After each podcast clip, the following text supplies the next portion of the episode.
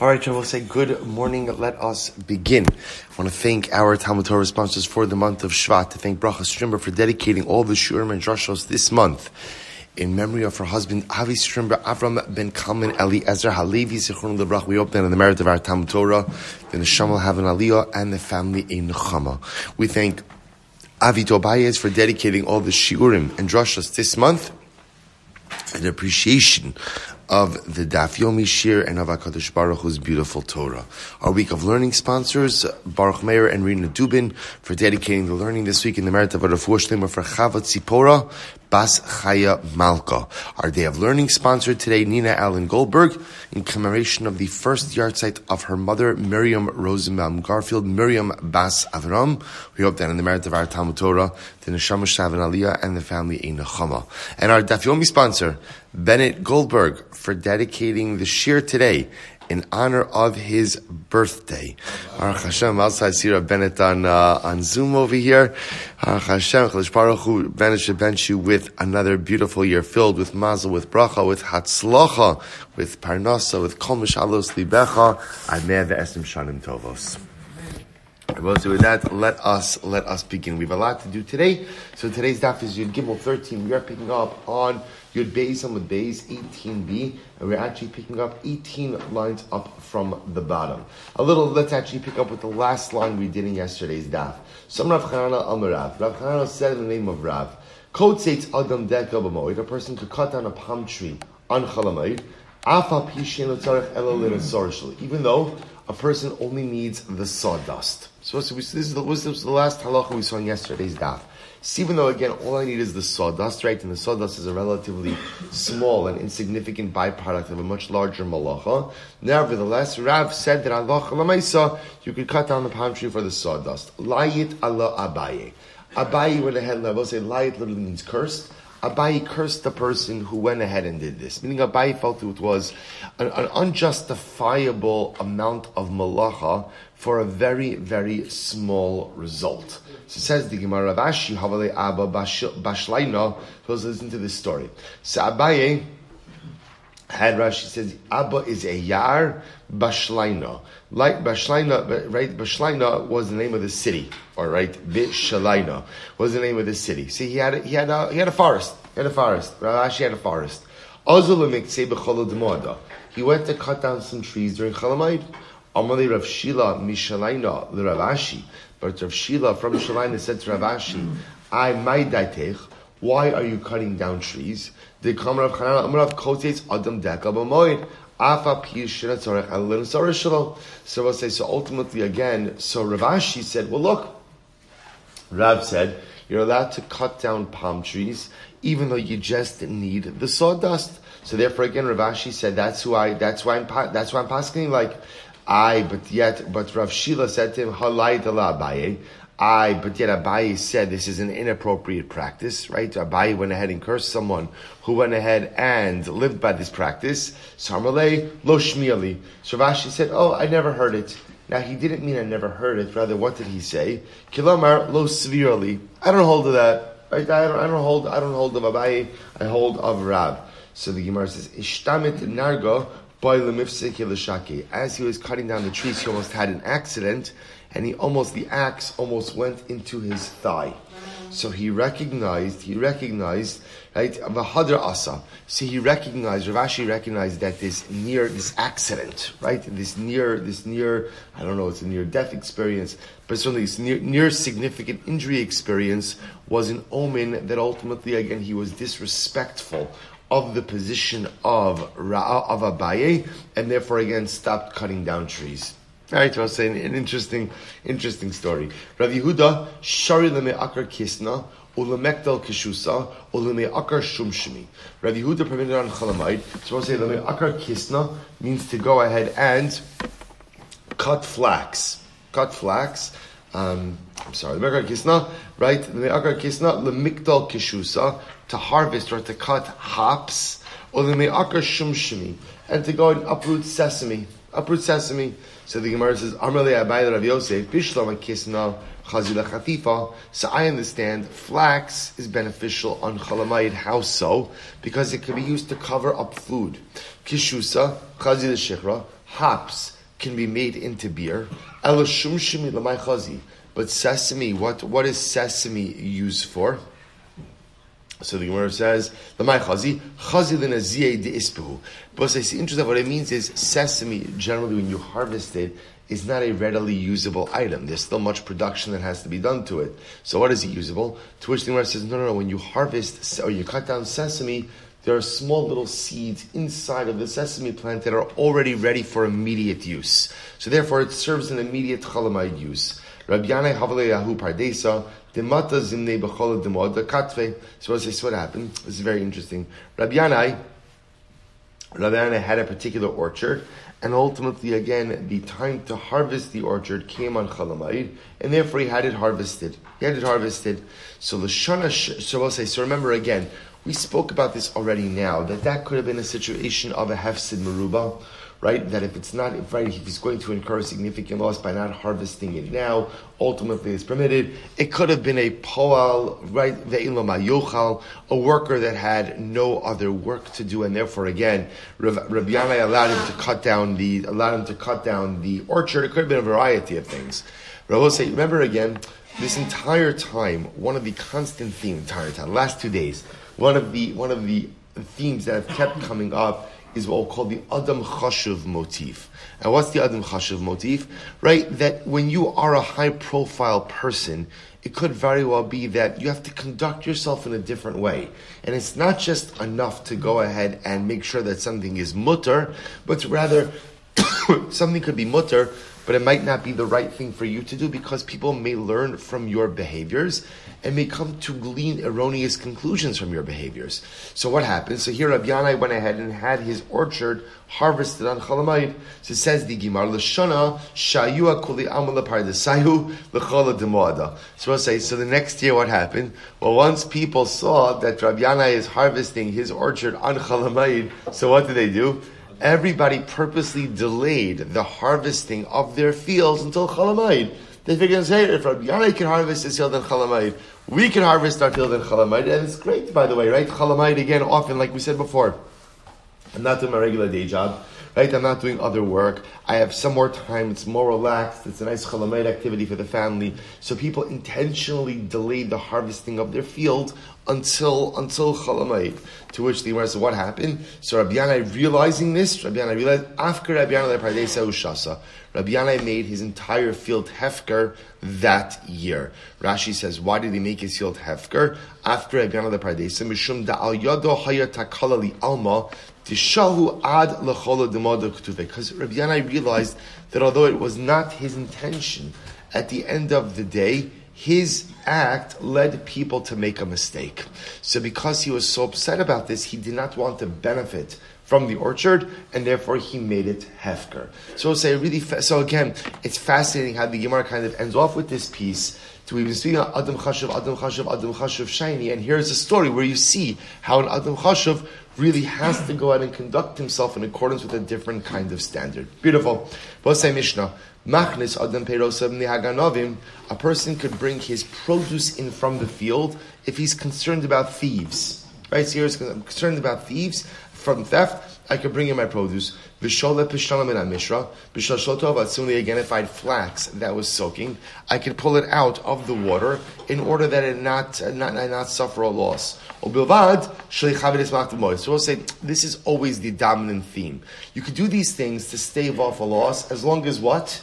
You did not intentionally leave it for chalamayid. V'kulan kivdu melachta yovedu. But Rabbi say, but halacha lemaisa, if you intentionally left the malacha for chalamayid, Chazal penalized you. Right, so um, as much as this entire time, I mean, we're only 12 blocked into Moed Katan, but we've seen this theme over and over and over, that you could do malacha for the sake of a davra avud, but if you intentionally leave your work for chalamayid, chazal penalized you and you can't do it. Good. Says the Gemara, says the Gemara, Tana. We'll say, by the way, with the produce piece, so we give you a license to move your produce into your house in order to save yourself from theft. but when doing that, you have to do that in a private fashion. Right? In other words, we don't want malacha done in a public way, and the act of moving fruit, right, over the could be, could be a lot of work, moving produce. So do it in a way, but sinna, do it, do it privately. So the Rav Yosef Kishure. Rav Yosef had certain beams that were left outside, and he had to move them into his house in order to prevent theft. That's a davra ovid. So Ailinu b'yamama. He brought it in during the day. So Amarle Abaye Vataya Bevashach Yisim Mitzina B'Sov Beiso. So Abaye says Rav Yosef, but the Mishnah said you should do it privately. So shouldn't you have moved the beams into your home at night? So listen to this. Amarle Tzina Dahani Yamamahu. The private, the best private way to move these beams is by day why is that? Listen to this. So the Gemara says, "The kevan de balayla boy gavri yisiru by medukare excuse me meduchre denura of shamilsa." Because if you try to if you try to move beams at night, what do you need? First of all, you need manpower, right? Second of all, you need torches. So the idea of Osa is it's actually so much of a even though night potentially affords you kind of like the cover of secrecy, but it's not really because you're going to have a lot more people involved. You're going to need torches. So this way, the best way to do this in private, so to speak, is to do it by day. Incredible. Says the Rav Shola Pishalam and Mishra, and you could go ahead and right pull your flax out of pull your flax out of the water in order to stave off a loss. And I will say now the last part of the Mishnah said that's what that halacha lemaisa if you intentionally left your malacha for chalamaid, then ultimately, even if it's a davra of a potential loss, Chazal penalized you, and you cannot do the malacha. Supposed to listen to this fascinating shaila. Kivin malachta mamoidu mace. We'll say, let's say we have this case where a person intentionally left his work for chalamayid. Intentionally, right? So let's say a person had whatever, whatever, whatever the case is, right? The person left his flax soaking inside of the water, and he intentionally left it there until chalamayid to take it out. So I'll say, so now the Mishnah says he's penalized; he can't take it out; he has to suffer the loss. Listen to this shaila, umeis. So we'll say, let's call the guy Ruvain. Reuven intentionally left his flax in the water until he could have taken it out before Chalamayid. He purposely left it in there until Chalamayid, figuring I'll have time there to take care of it. Fine. So what's the halacha for Reuven? What's the halacha for Reuven? He can't take out the flax. Let's say Reuven dies. Let's say Reuven dies. Now Reuven has a son, Shimon. Right? So we'll say, so what's the shaila? What's the shaila? Maushi yiknusu banav ach kansu, sorry, banav acharov. So we'll say, listen to this. Does the penalty apply to his son Shimon or not. So now Ruvain died, right? Ruvain is the person who intentionally left the malacha for chalamayid. So now, do we say that the penalty devolves upon the son as well, and the son Shimon can't remove the flax from the water as well? Or no, the penalty, the pen, so we'll say, you're going to see what's the shaila over here. It's fascinating. The shaila is, is the penalty a din in the gavra or in the chefza? When Chazal penalized you if you did not do malacha before, malacha you could have done before yomtiv but you didn't do it. Is the penalty in the individual or is the penalty on the object? What's the nafkamina? The nafkamina is if the transgressor died. So now, does his heir have the same penalty or not? Well, it depends. If the penalty is a din of the gavra, din of the individual, then once Ruvain dies, the penalty dies with him. But if the penalty is a din in the chefza, in the item, then Shimon, the inheritor, can't remove the flax as well. Imtim, so I will say top of Yud Gimel, Imtim Salama. So the Gemara tries to figure this out. Let's analyze. Let's analyze. Saram Ozem Bachar. Let's listen to this case. You have a Bachar animal, right? Bachar is a firstborn animal. What do you do with your firstborn animal? You give it to the Kohen. With one exception, which is if the animal develops a mum, a blemish. So we'll say, so let's say again, you're, you're too impatient. I'm Yisrael, I'm too impatient for nature to take its course. So what do I do?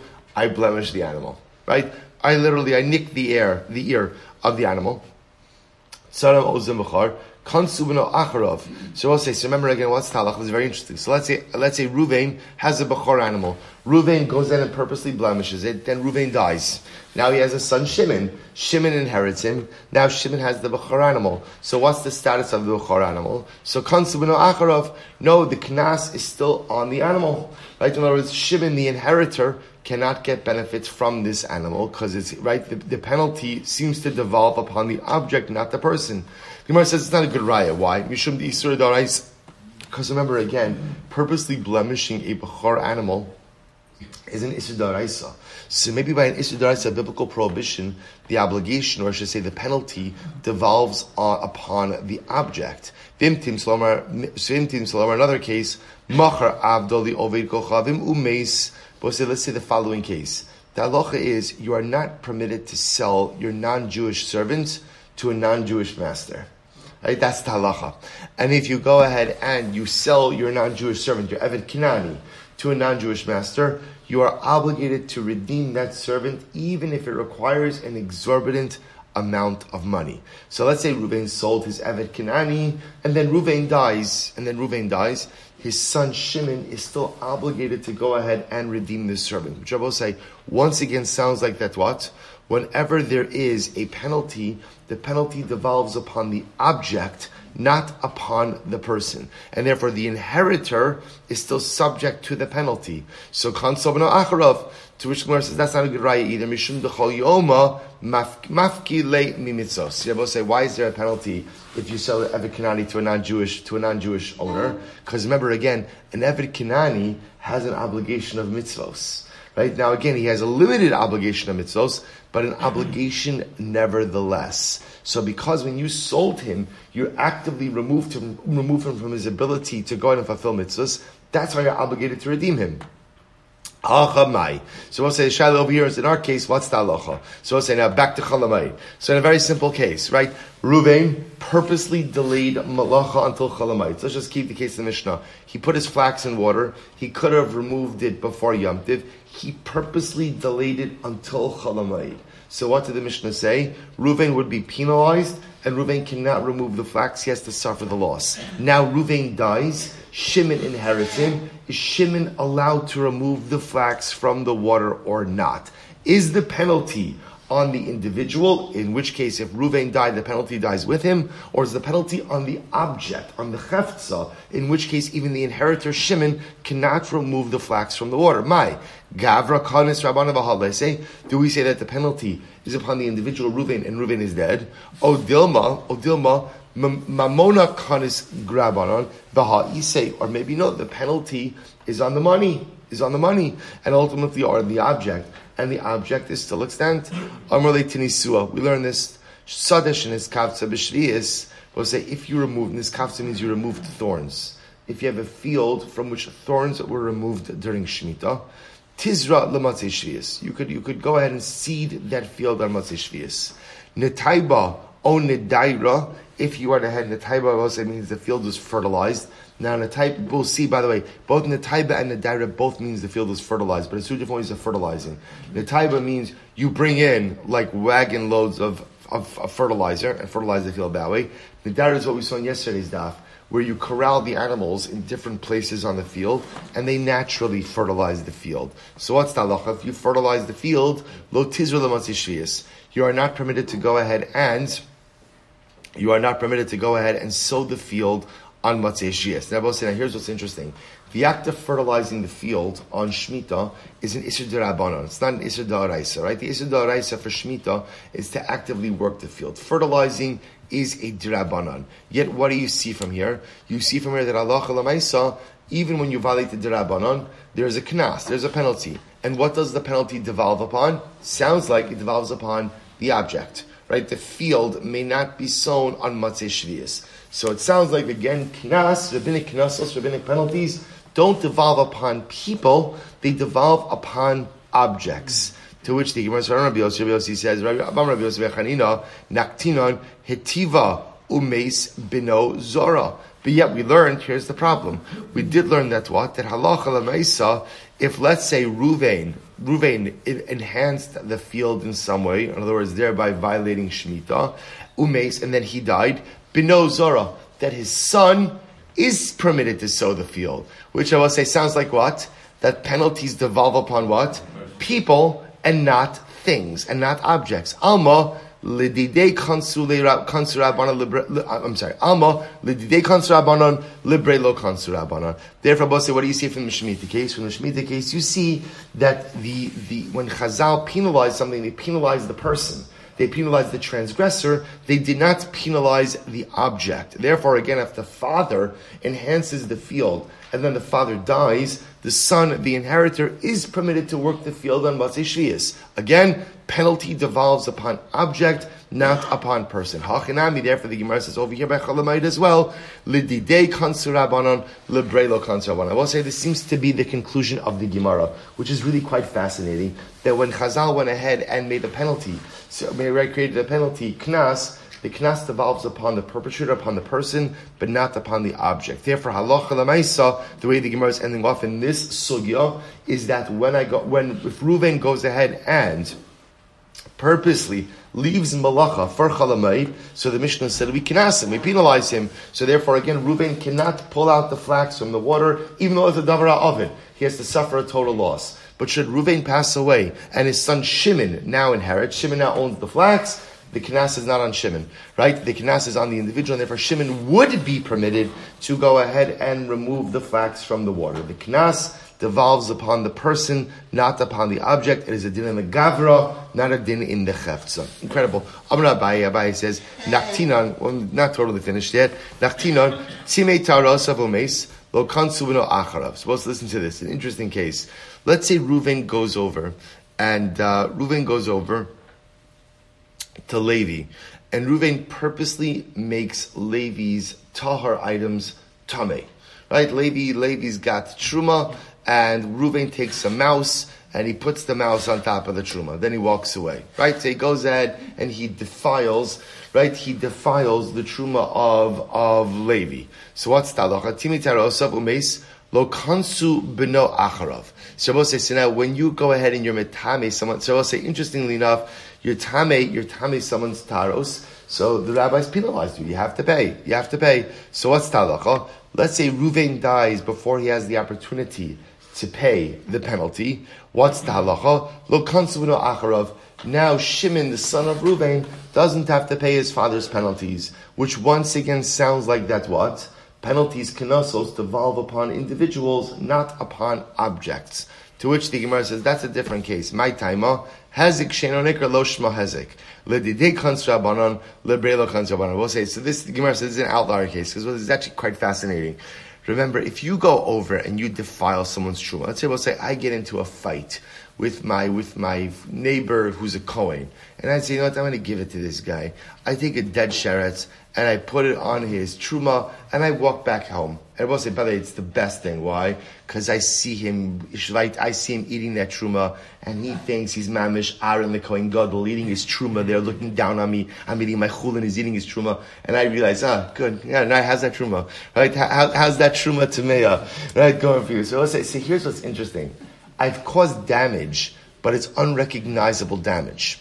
Right? It's unrecognizable damage. That's called hezik she'eno nikr. We'll get to these sugyas in the zikin. it's fascinating. In other words, externally, nothing has changed about that truma. But at the end of the day, I have caused damage. So we'll say, really in halacha, hezik she'eno nikr, lo shme hezik.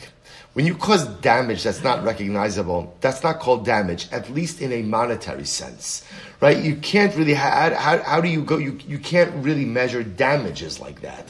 But yet, the rabbis penalized you. In other words, there's a knas. There's a knas. Even though, again, there's no, there's no visible damage, we know you did damage, and therefore there's a knas. So I will say, so again, since this is a knas, once again, who does the knas devolve upon? The knas devolves upon the individual, not upon the object. So if Ruvain caused unrecognizable damage to his Kohen neighbor, and then Ruvain dies, the obligation to pay that knas does not devolve upon Shimon, the surviving heir. So say what indeed becomes the conclusion of this sugya is that Allah when Chazal imposed the knas, they impose the knas upon the perpetrator, right, and not upon the object. Therefore, should the transgressor, called transgressor, die, ultimately the knas dies with him, and the heir does not have any relationship to that knas. So therefore, I will say again, for a chalamayit purpose, if Ruvain transgressed and purposely left malacha to chalamayit, Ruvain himself would not be permitted to do the malacha and would have to suffer the loss. But if Ruvain dies, then Shimon the inheritor is permitted to do the malacha,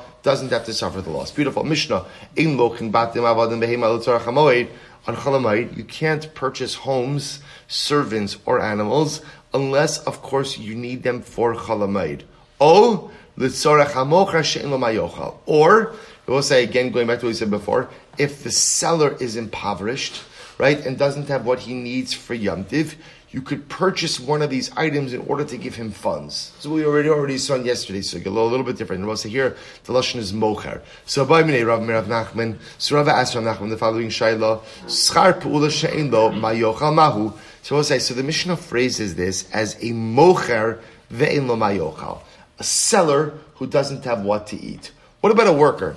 Right? What about a worker? Right? What, what's talacha by a worker who doesn't have what to eat?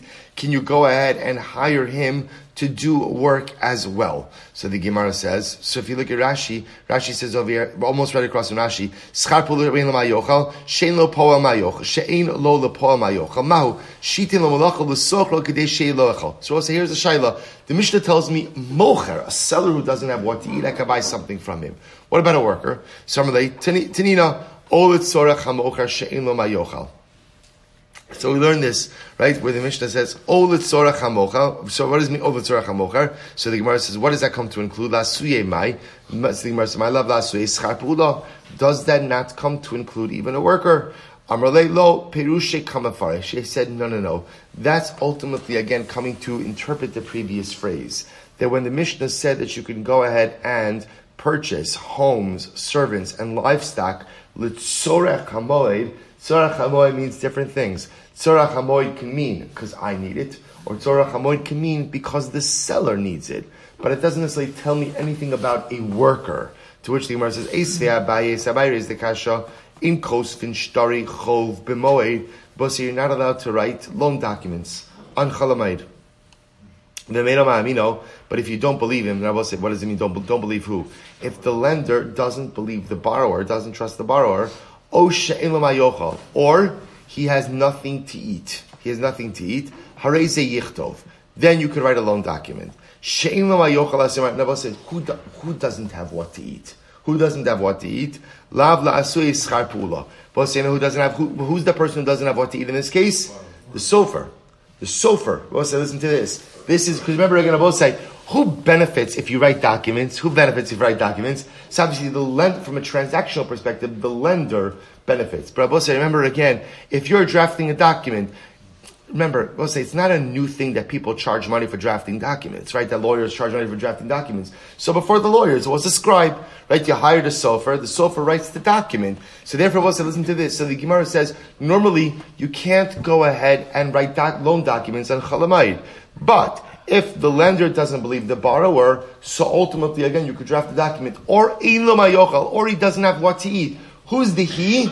The he is the sofer, right? The drafter, right? If you know a guy who, this is what he does, he drafts documents and he does not have what he needs for Yamtiv, halacha lemaisa, you could hire him to go ahead and draft the document, even if, by the way, even in a case where the lender totally believes the borrower. So we'll say, what do you see from here? So the Gemara says, Shema you see from here that Allah Lamaisa, it's not just mocher ve'in yochal, but it's also poel yochal. That if you have a worker or a laborer and he doesn't have what he needs for chalamayid, we'll say, by the way, also it doesn't have to, Rashi points out, it doesn't have to be so extreme that he doesn't have any food, right? It could also, he just doesn't have, you know, what he needs, everything he needs for Yom In that kind of case, you can hire him to do work as well. Incredible. Most of Rav Sheshes, Rav says, say, shalosh omnios osin. So we'll say, we're gonna, we're going to now raise a kasha to this based on a different halacha. This is the halacha ultimately again of Erev Pesach. So listen to this. There are three professions that are permitted to do work on Erev Pesach. What are the three professions? until midday. Who are the three professions? Hachayatin tailors, saparin barbers, kovsin launderers.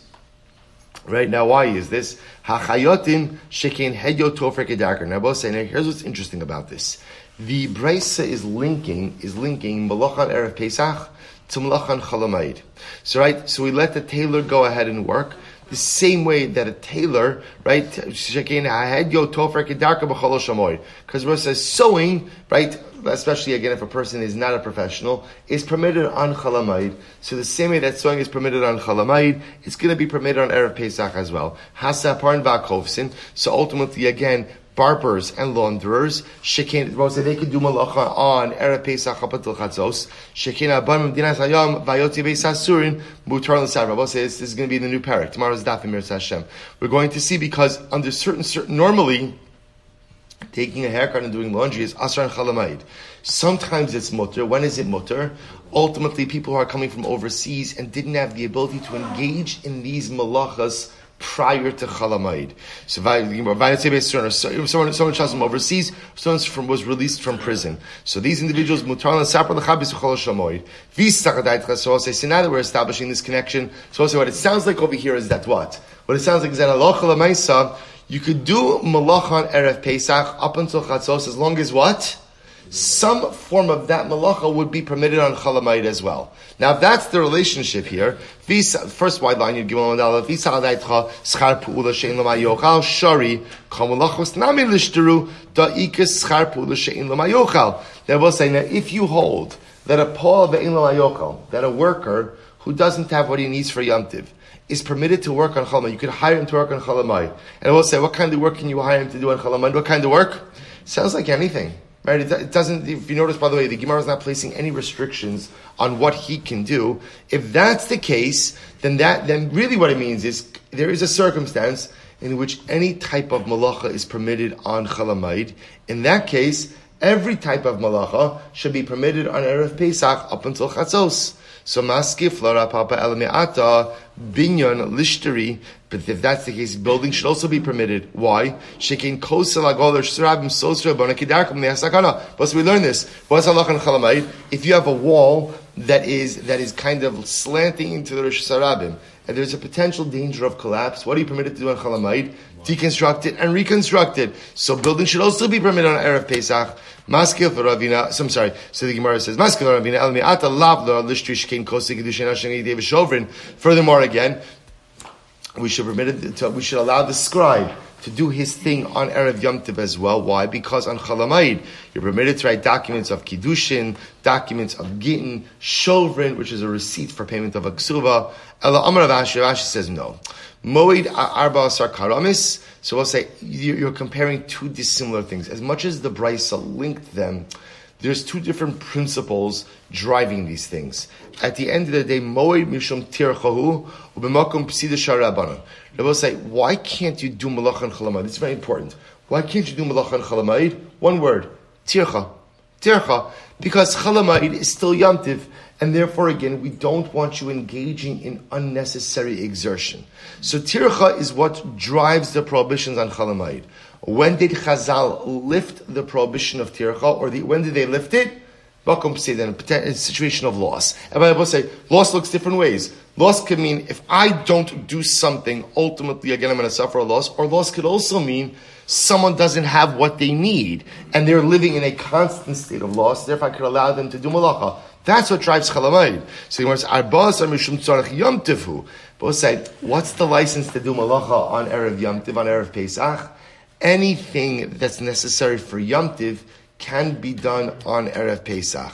Midi the tzarich yom tiv shar rabbanon. Midi the lav tzarich yom tiv lo shar rabbanon. Ultimately, again, we'll say, therefore, Allah chalamaisa anything that is permitted, anything that's a Yom Tiv need can be done. Anything that's not a Yom Tiv need cannot be done. So therefore, even though the Brisa links them, in reality they are dissimilar. So I will say, so therefore, Allah Lamaisa, what comes out from this sugya, what comes out from the Mishnah, the important principle is that Allah Lamaisa, although you're not normally permitted to go and make large purchases like homes, servants, and livestock, if you need it for chalamayid, you're allowed to, or if the seller doesn't have enough money, say ultimately, and the purchase is the way to give the seller the money for what he needs for Yom. That be permitted as well? The Gemara expands this, means it's not just the seller, but it's also a laborer. Poel ve'in yochal. If you have a worker who doesn't have what he needs, you could hire him to do work on Chalamayid, not because you need the work, but ultimately, again, because he needs the money. Beautiful Mishnah.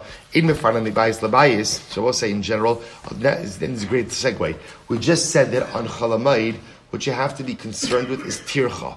And what we try to avoid is tircha. So based on that, in mefana mibayis labayis, we don't move stuff from one home to another home. I will say, what we're going to see what this means is, you don't move things from a home in one chatzar to a home in a different chatzar.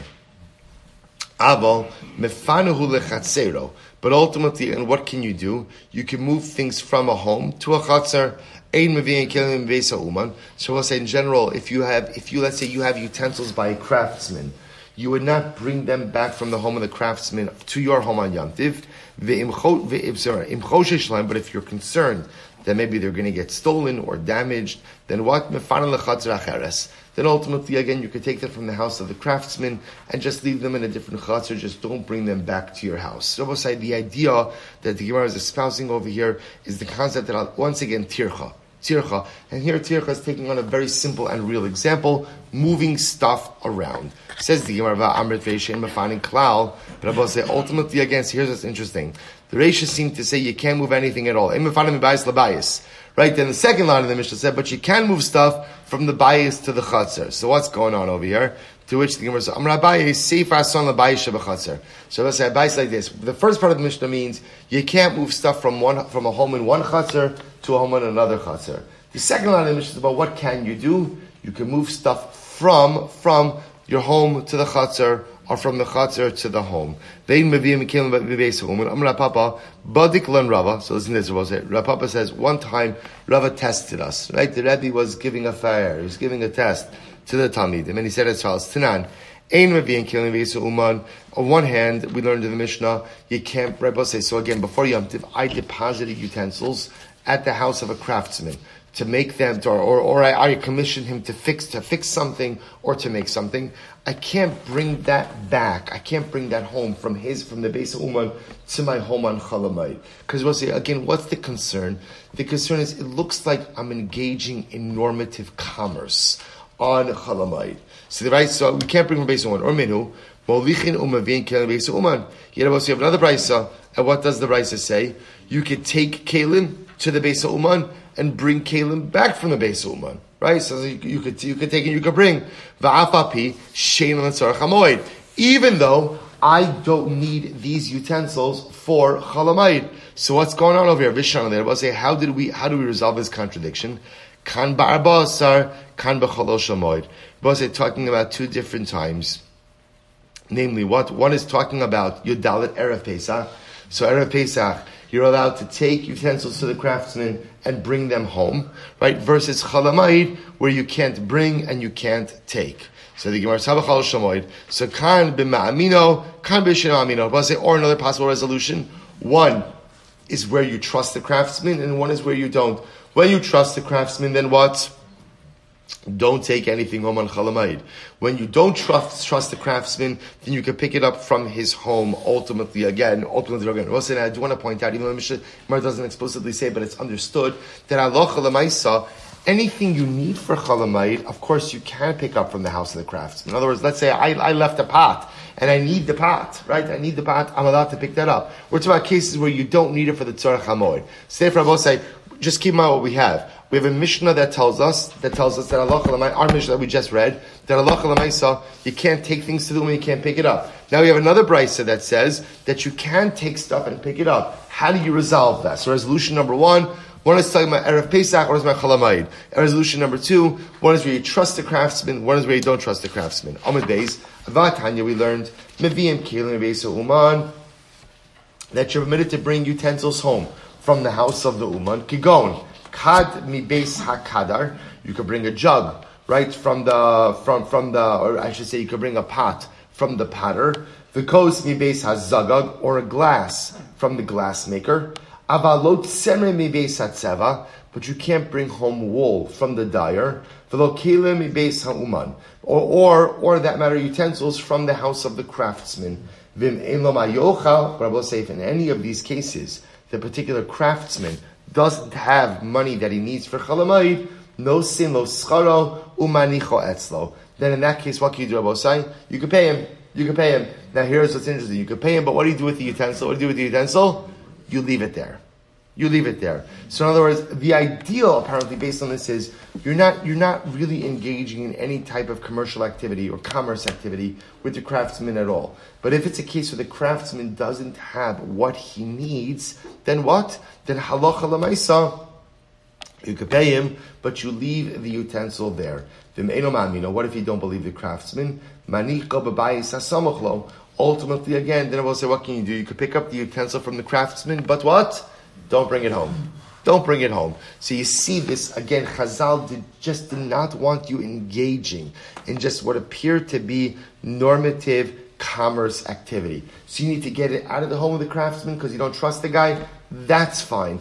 Put it somewhere else. Bring, take it from him. Put it somewhere else. But if ultimately again you're concerned that the utensils, right, the objects may get stolen, ultimately again take it to a different chatzar.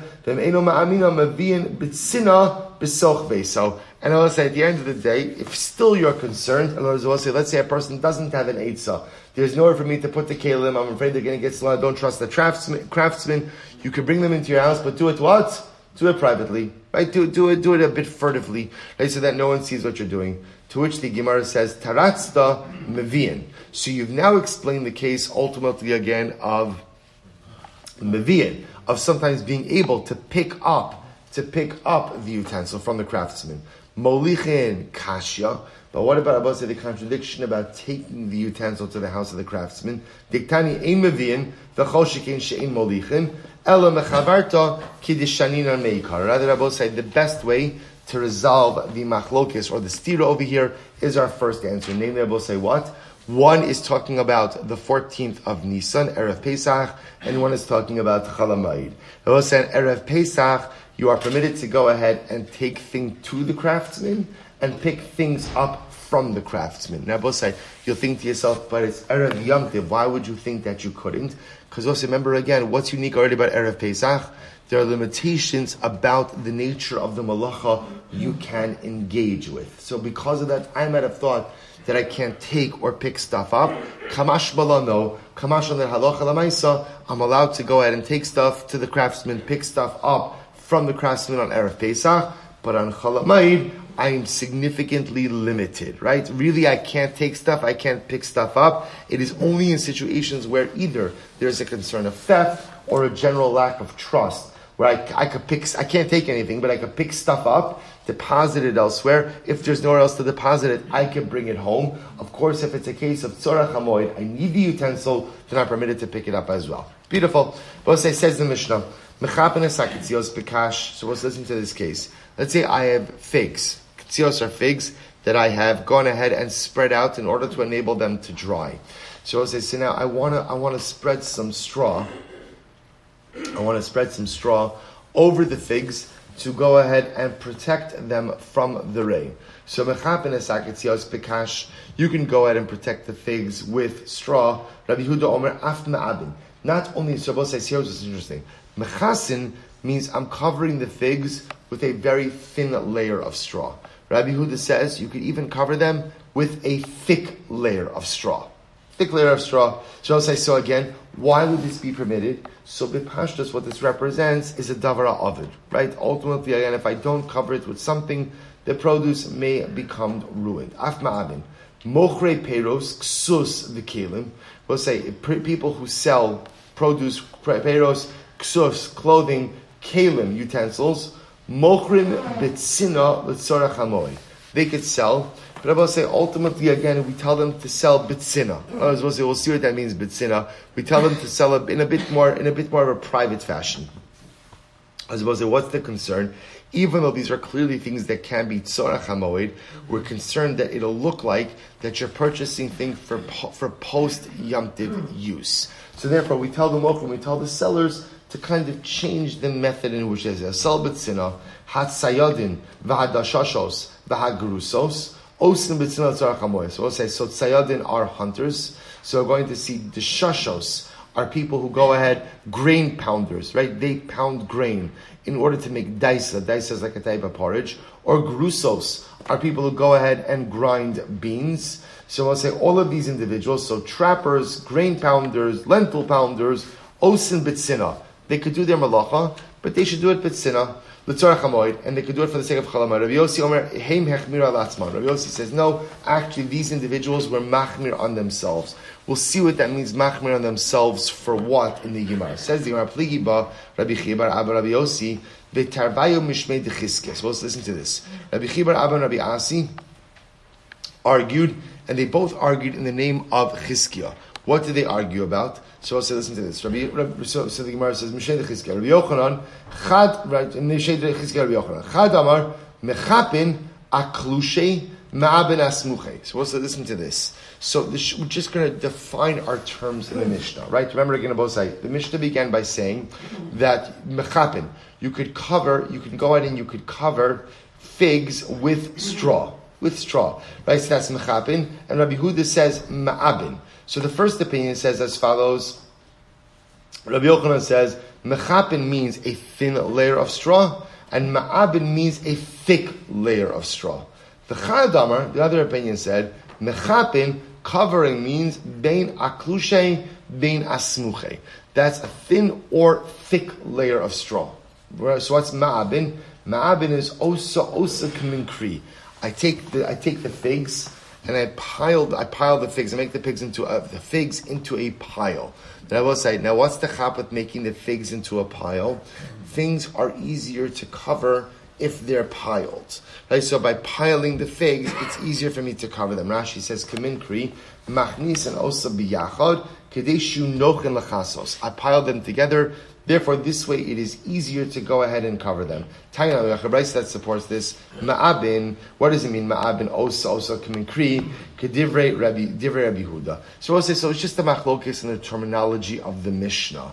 Ultimately, again, does mechapin mean just a thin layer of straw? Ma'abin a thick layer of straw, or maybe Machapin means thin or thick layer of straw. Ma'abin means I gather the produce into a pile and then cover it so that it's easier to cover. Good. Machlokes. Mochrei peros ksus kelim mochre mitzina. So remember again, the Mishnah said that those who sold peros, which is produce, ksus clothing, kelim utensils, they sell, but they sell bitzina. They sell privately. And the Abbos say, now remember again, how did the Mishnah and Rabbi Yossi said they were machmir on themselves. Shabbos say, so what does that mean? Ibaylahu. Heinech mira al atzma. What does it mean when you say that they are machmir on themselves? The lo havi the klal. Or what does it mean? That they wouldn't sell at all? In other words, that they were machmir, that the sellers, the merchants, they, right, technically speaking, they could sell, but they were machmir themselves not to sell, or dilma, to havi avdu b'tzina. Or no, no, no, maybe what it means is, technically, Rabbi say all these people could sell normally. Why could they sell normally? Because let's if you think about all of these things, peros, right, peros, ksus and kalim, right, produce, clothing, and utensils technically these are all tzarchei amoed, which means that technically, halachically, they should be able to sell normally. They were machmir on themselves to only sell bitsina, in a bit more of a private fashion. We'll define what that means. So what's, so what's the chumrah? Was the chumrah was they stopped selling altogether, or the chumrah was they could really sell normally? They chose to sell in a little bit of a, of a more private fashion. So the Gemara says, listen to this. Tashma mochre peros hamoed. So people who sell peros, ksus, and kelim, produce, clothing, and utensils, they go out and they sell a bit more privately for the sake of Yom Tov, sake of. Rabbi Yossi, Rabbi Yossi says, Tagri Tiveria, Hein hechmiru al aslon shli mochrin kol ikar. Rabbi Yossi by the way, the merchants of Tiveria were totally machmir on themselves that they don't sell at all. They don't sell at all. Sadeh chayos va'ofos v'dagim. So I'll say people who trap chayos, ofos, chayos are non-domestic animals, ofos, birds, Dogim, fish, sudden bitzil So they go ahead and they do their trapping, right, for the purpose of yantiv, but somehow they try to make, uh, they, they try to do it in a bit more of a private fashion. Rabbi Yossi, Rabbi Yossi says, Sadeh ako hinechmiru al asman shlo yitzad kol ikar. Interesting enough, the fishermen of Akko, they didn't trap at all on Chalamayid. Dishushe chilka tigris v'tisni doshishin b'tzina l'tzarech hamoed. Let's listen to this. Those who go ahead now, dishushe, Rashi says dashe tevua. Those who go ahead and thresh grain. They thresh grain. And I will say, now this is interesting. We'll define all of this, what this means. Those who thresh grain for the sake of making chilka tigris and tisni. We're going to see this is different types of crushed grain. So they would do their thing on Chalamayid, but they would do so with sina. But sina, and they would of course only do threshing litzarach hamoid. Rabbi Yossi, Rabbi Yossi says, the shoshet tzipore hein hechniru alatzmon shloyu dosheshin kol ikar. Rabbi Yossi says, by the way, the threshers of tzipori they were machmir, they were machmir, and ultimately, again, they didn't do any threshing at all. Amr Abaye, Abaye says, so we'll say, so just, let's go back for just a moment. So we'll say, what it sounds like over here, what it sounds like over here was that the chumrah, Bose was, the chumrah was to go ahead and not do any work. In other words, what sounds like the way the Gemara is saying is like this. Really, the halacha is that you could do what you need to do. Anything that is a chalamai type service can be done, but what? Should be done with sinah. Should be done with sinah. The chumrah was people who decided to close up shop in totality over chalamai. That was the chumrah. That was the chumrah. So what's I said, now the Gemara just wants to define some terms because he spoke about the, the, the, grain threshers who made chilka, tigris, and tisni. What's chilka? What's chilka, tigris, and tigni? So chilka chad I will say chilka means the process of taking a grain kernel and making one grain kernel into two, splitting it in half. Tigris chad plus is taking one grain kernel, splitting it into three. Tisni chad one grain kernel, taking it into four, splitting it into four. Good. Ki as Amar. When Rav Dimi came along, he said, no, kunsa. Rabbi say, look at Rashi, kunsa, kosemes, shalosasin, osa, hainu chilka. Chilka is actually nothing to do with wheat, but rather chilka is taking spelt. Taking spelt, right? Going in and crushing spelt. So Messi, the Gemara says, chilka, tigris, vitisni, Timein b'chol. So let's listen to this. So yeah, we learned both say totally unrelated brisa. Chilka, Tigris, and Tisni are tame anywhere. Now, what? Now what does this mean? So if you look at Rashi, Rashi says over here mekablin tuma. It means Chilka, Tigris, and Tigni. Sorry, Chilka, Tigris, and Tisni are always mekabel tuma. Now, watch this. Bishlam So say now we have a fundamental machlokes as to what Chilka, Tigris, and Tisni is. The first opinion said chilka, chilka, tigris, and tisni is a wheat kernel that's split either into two parts, three parts, or four parts. Second opinion said no, it's not wheat, it's spelt. So we'll say, now watch this. Say if you say that chilka, tigris, and tisni is a wheat kernel split into multiple parts, it makes sense ultimately again that they're makabel tuma. Now, both remember again, tuma 101. You can only become be makabel tuma if what? If you come in contact with a liquid, right? There has to be hochshar latuma. So I'll say the only way to split these kernels is if you've soaked them. That's the only way to split. So therefore, it makes sense that they're makabel tuma. So the Gemara says, kunsa I might tamei b'chol makom halo. I will say, but if you just say it refers to spelt, not split spelt, but just spelt, then ultimately, why did you kabel tamo? Who says they ever came in contact with liquid? To which the Gemara says, kigon to mekalfon. No, no, no. Even according to the opinion who defines this as different kinds of spelt, ultimately, again, it's peeled spelt. And I will say, how do you peel spelt? You first soak it the ilav the shaylu lubamaya have a mekalfa. Ultimately, again, because had you not first soaked it, you would not be able to peel it. Va'amai. So why do you call it chilka? The shakel chilkayu because you took away its peel. Good. So the Gemara says as follows. In other words, called chilka. Again, Rashi points out it's called chilka. You took away its peel, and because you took away the peel, therefore what? It's smooth. So chilka, lashon of chalak, chalak means smooth. Beautiful. May say raise the kasha. Hanodra min aser bepula mitzri yavesh umutter balach umutter ba'ores. So let's listen to this. If a person makes a neder not to get benefit from grain, right? So the Shadar of course, becomes how expansive is the term grain? So a person who makes an neder not to benefit from grain, he is aser even by by pul mitzri yavesh so it's like pul mitzri is an Egyptian lentil, an Egyptian bean. He's not permitted to go and consume a pul mitzri yavesh dry, umutter balach, but he is permitted to go ahead and consume one that is moist. Umutter ba'orez bechilka v'tigris v'tisni. And he's permitted to eat rice, chilka, tigris, and tisni. So I'll say, so bishlan l'mandam rachad tarti, chad tlas, v'chad l'arba, shapir, dinaf kilu mitoras dagan. So I'll say, if you hold that Chilka, Tigris, and Tisni is a wheat kernel that was split either into two parts, three parts, or four parts. So it makes sense, therefore, that Allah Alamaisa what? a person who makes a neder not to eat grain is permitted to eat these items. Why? Because since the kernel has been split up into so many parts, therefore what? It no longer has the status of dagan, of wheat. So the Gemara says, Elma Damar Kunsa. But if you hold that it refers to spelt, Dagan Ma'al Yehu, then ultimately it's proper grain. And if it's proper grain, then why should you be able to eat it if you made a neder not to consume grain? To which the Gemara says, Kasha. So I'll say, so I just want to point out the Chilka Tigris Tisni is an unresolved is an unresolved dispute, just a definitional dispute. Does it refer just to spelt, just all refers to spelt, or does it refer to a wheat kernel which is broken up in different ways? That's the fundamental machlokes. Incredible. So we'll say the Gemara says as follows: Rav Huna shari lehu lahana krufaisa lemezal lemezal lezabuni kirchaya b'shuka. So let's listen to this. So Rav Huna allowed these krufaisa. What's krufaisa? Mochre b'samim. People who go ahead and and sell b'samim. Right. So I'll say these people sold different uh, different spices. He allowed them to go ahead and sell their spices in the normal fashion in the shuk.